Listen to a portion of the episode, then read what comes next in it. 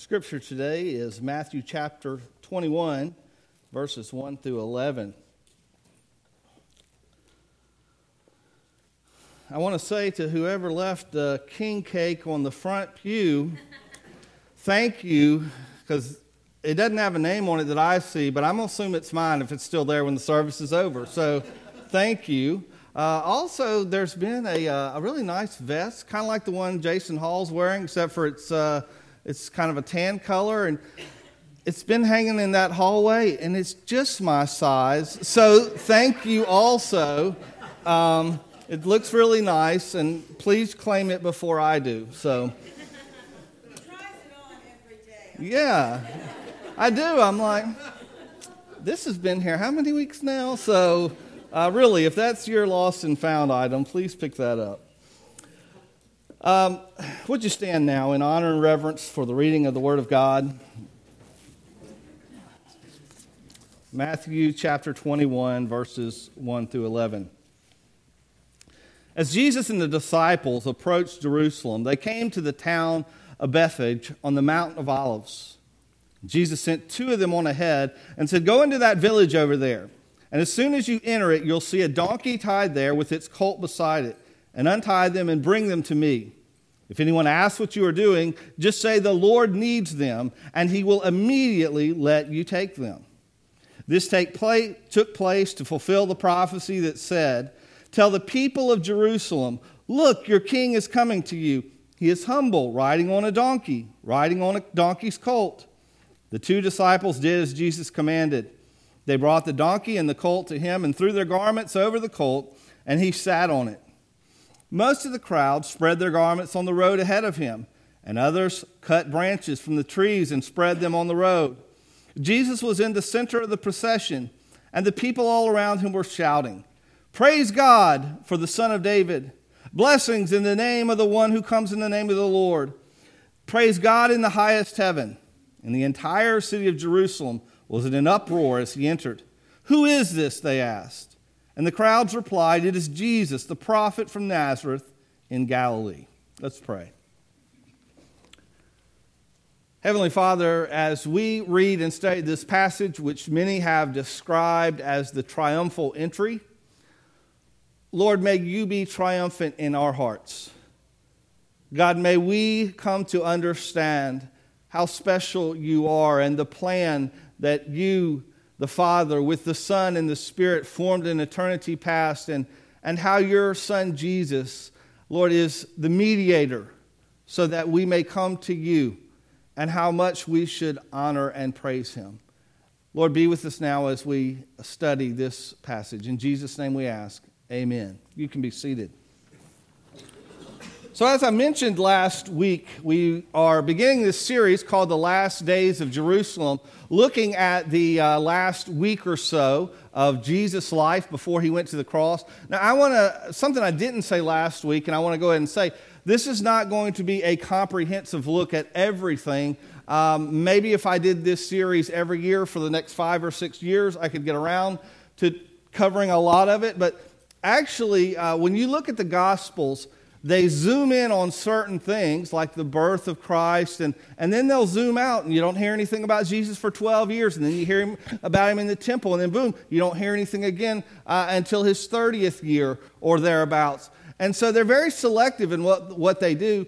And so, actually, fully one third of the New Testament Gospels is centered on the last week of Christ. So I cannot preach through one third of the Gospels. You do not want to hear me preach through one third of the Gospels in the next five or six weeks. But we'll be taking snapshots at some of the events in the last week of Christ. As we come to this one today, um, we remember that in the immediate past, uh, there had been that, that time when they had met with Mary and Martha and Lazarus, and Mary had anointed Jesus. And it was not long before that that Lazarus had been raised from the dead. And that's one of the reasons some of the religious leaders wanted to kill him, is because they think we want him to stay down this time because he's attracting so much attention. And so we come to this passage, which we often um, look to on what we call Palm Sunday, and we see Jesus' entry into the city of Jerusalem on the final week of his life. I've entitled this sermon Planning, Prophecy, and Praise because of what all went into this passage. It begins with Jesus and his disciples entering in Jerusalem, and they go through this little area called Bethphage, not the same as Bethany. It's we don't know anything more about it from archaeology. We don't know anything more about it uh, from the Bible. We just know it was some little village right there close to the Mount of Olives. And Jesus says, Hey, I want you to go get these two donkeys. There's the mother and there's the colt. And if anybody asks you what's going on, you know, you, you need to go ahead and just let them know, say, the Lord has need of them, and they're going to let you have them. And it's interesting that it works out exactly that way. They go and they, they pick these donkeys out, and then someone says, Hey, you, what are you doing over there? You're not Bob. Those are Bob's donkeys, or, you know, whatever the name was. And they say, Hey, the Lord has need of them. And you, you kind of have to look at all the different gospels together to get the full story. But it's interesting, different biblical scholars have different opinions. Some will say that uh, this shows that uh, Jesus had already made the connections and planned everything out, and he had sent messages, and, and these people already. And other people say, well, Jesus, you know, he thought this out, but he didn't talk to any of those people. It was just a supernatural thing where he knew where the donkeys were going to be, and, and, he told the disciples to go there, and those people's hearts were supernaturally predisposed to let them go off with the donkey. Kind of like if you had just, someone showed up, hey, what are you doing getting into to their Honda? Well, um, God has need of this Honda. And you said, oh, okay, go ahead and take my Honda, you know? I mean, that would be kind of miraculous if that happened. Um, there's no way to prove either way.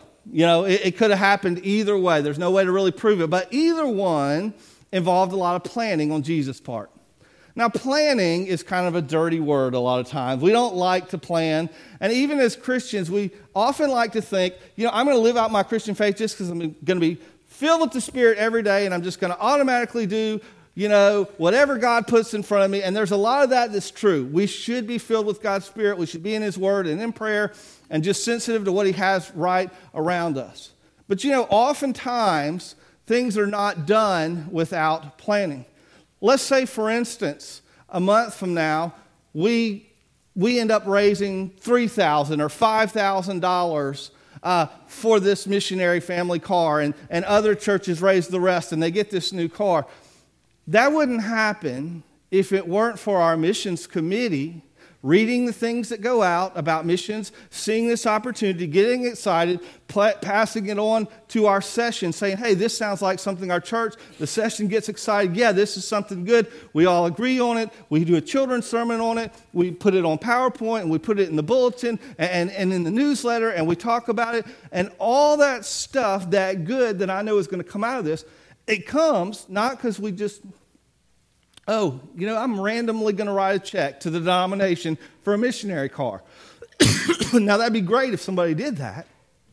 But it comes because of planning. And that's one of many things that I want to encourage you in your life, just as you just go through your day and say, God, whatever you have for me, whatever you had have ahead of me, make me ready. That's awesome to, in an instant, serve God.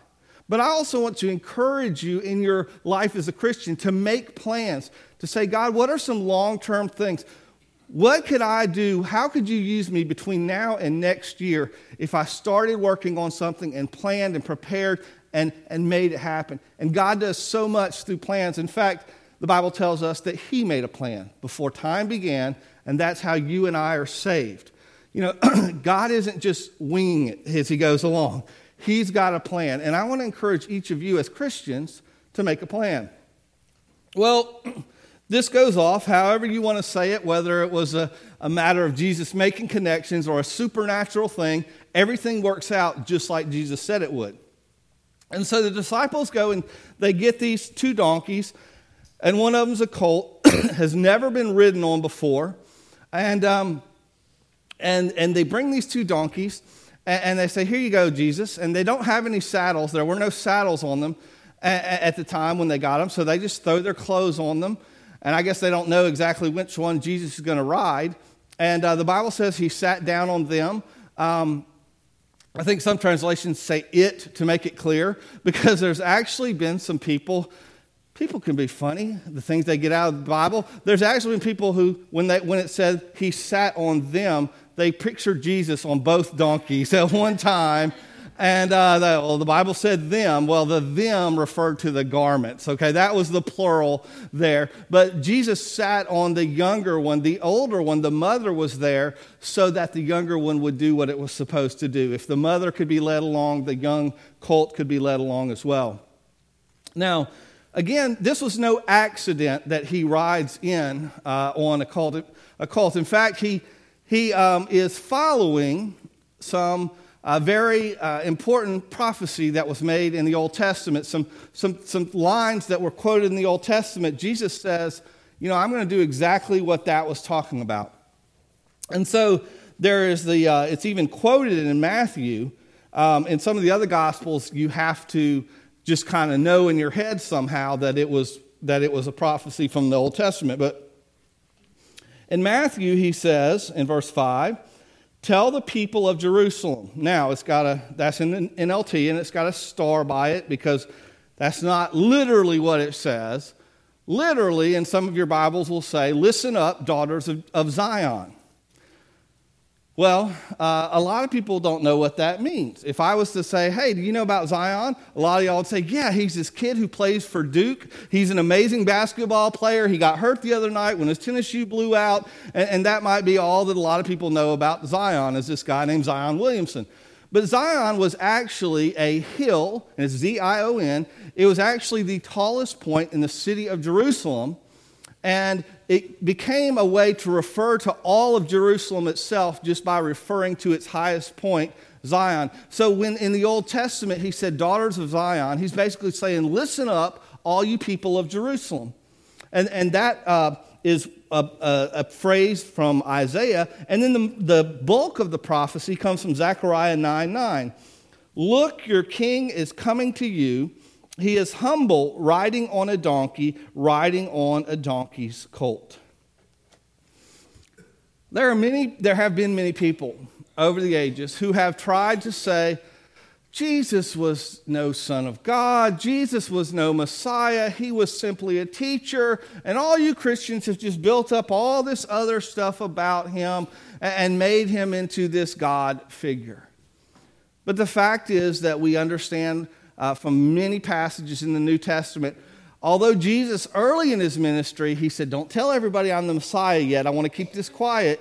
When he was ready to reveal himself, he did a lot of things just like this to intentionally say, Hey, all you people, all of his Jewish, uh, the Jewish people in the crowd who knew their Old Testament backwards and forwards, and they knew that there was this passage that talked about a king who was coming, one who was coming one day, would come in not on a great war horse, not in a great carriage with a big crown and a scepter, but on a lowly donkey. And just as this was um, there in the Old Testament, prophesied in Zechariah, Jesus was saying, I am intentionally fulfilling this prophecy. I am going to come in with a message. And you know, we understand that a lot of, a lot of people. Uh, kind of think their car is the message, right? Now, I didn't grow up like that. My dad, he was an engineer, but he drove to Ingalls Shipyard every single day to, to work over there. By the seawater, cars would rust out. So he was not going to drive something fancy and just, just for it to sit in that shipyard and rust out. So he drove a Pinto. Those were fine, okay? And, and then a Ford Tempo was kind of the next thing after that. He didn't get a nice car till after he retired.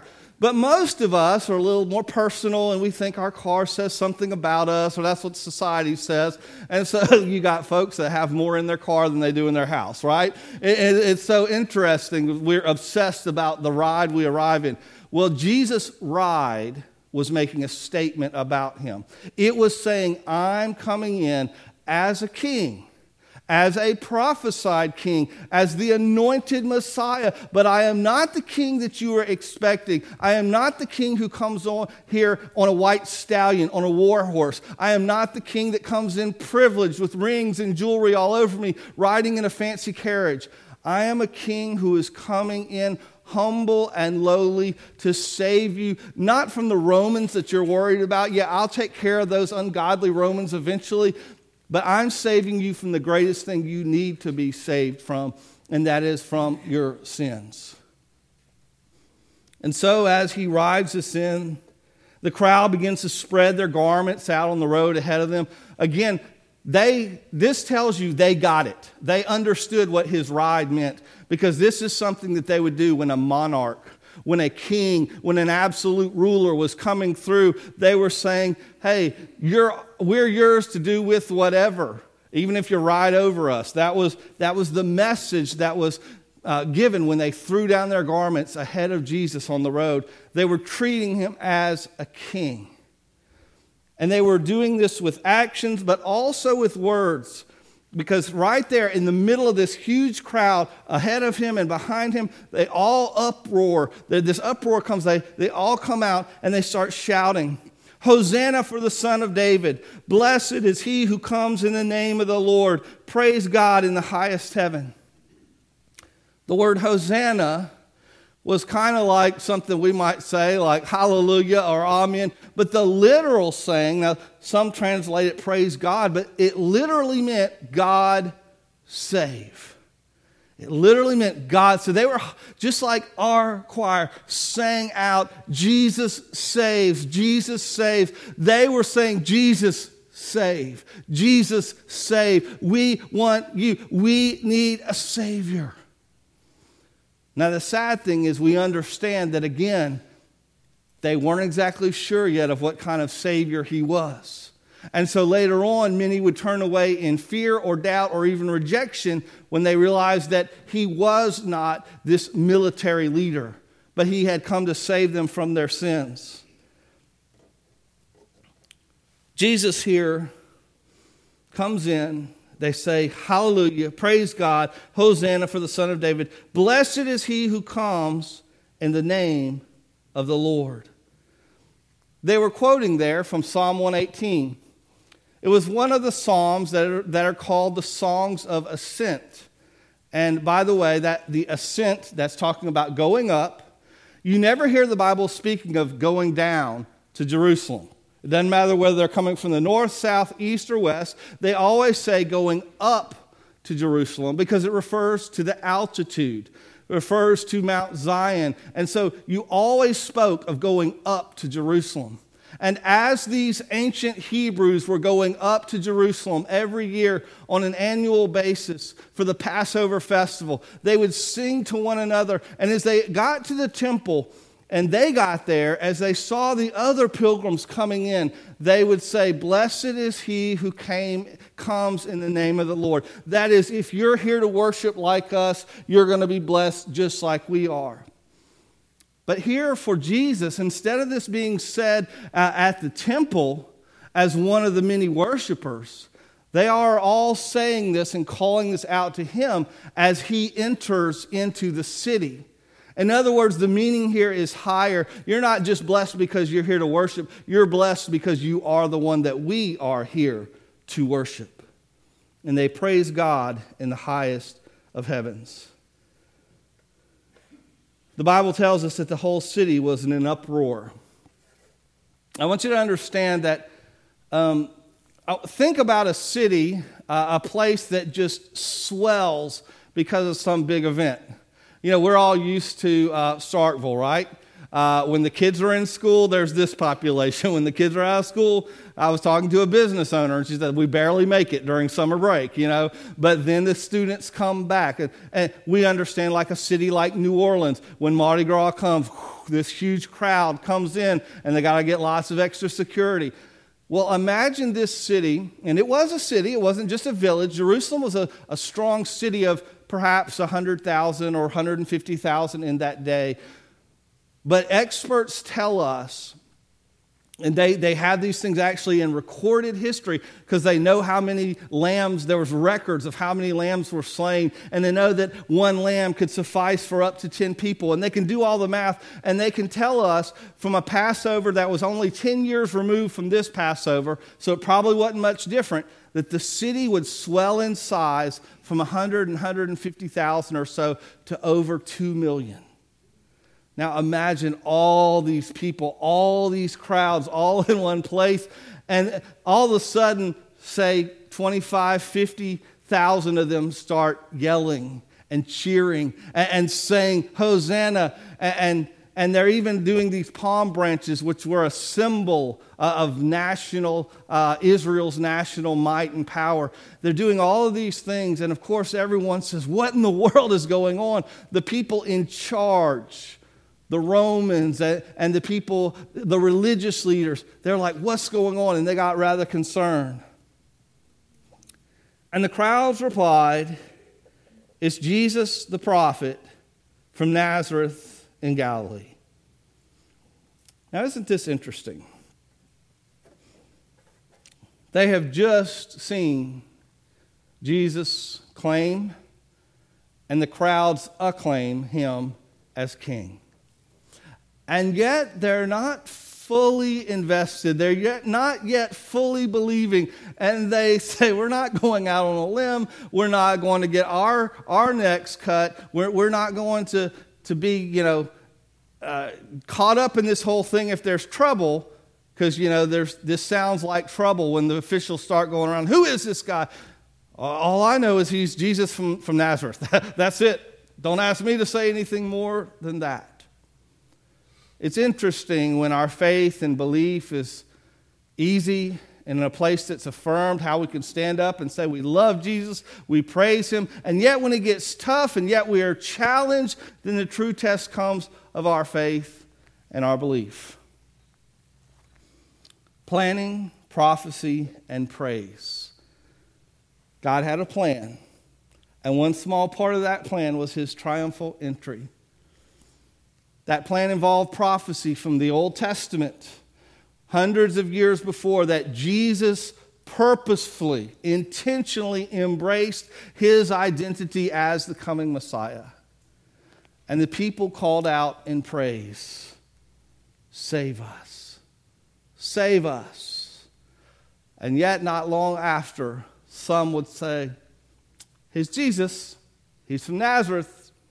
That's all I know. I want you to understand that this story is not simply something about the past, a little history lesson for us, but it says a great deal about our future. In Revelation chapter 7, verse 9, we hear about this praise and these palm branches again. The Apostle John says, After this I saw a vast crowd, too great to count from every nation and tribe and people and language standing in front of the throne and before the Lamb. And they were clothed in white robes and held palm branches with their hands. And they were shouting with a great roar Salvation comes from our God who sits on the throne and from the Lamb. Just as those who were touched by Jesus 2,000 years ago on the way into Jerusalem called out, Hosanna save us. We will one day stand before him with our brothers and sisters in Christ from every nation, every tribe, every tongue, and every time period. And we will all together unite in saying, Jesus, you did save us. Jesus, you are worthy of our praise. And we will praise him as the King of kings and the Lord of lords. Would you bow with me? Father God, we don't give you enough praise. God, we often praise ourselves. Uh, we praise luck or coincidence or happenstance or our own abilities or what someone else did for us. But Father, you alone are worthy of our ultimate praise. Sure, we can compliment. Sure, we can give credit to people for what they've done. But God, ultimately, the final credit belongs to you, the final praise and authority. And one day we will spend eternity praising you. We will spend eternity serving you and honoring and recognizing Jesus is the King of Kings and the Lord of Lords. Father, as we think about the magnificent plan of salvation, that began even before this world was formed. Lord, help us to be grateful that we may blow off planning, but you don't. Your meticulous, inspired, perfect plan throughout the ages overcame sin and hell and the grave through your Son, Jesus Christ. As he went to the cross and then to the tomb, but then he rose again. And he ascended into heaven where he sits at the right hand, right now with you, Father. And he intercedes for us, and he prays for us, and he awaits the day in which he will come and receive us again. Father, help us to recognize your glory, your power, your majesty, your might, and to give you all the praise which you are due. God, we pray and we ask these things in Jesus' name. Amen.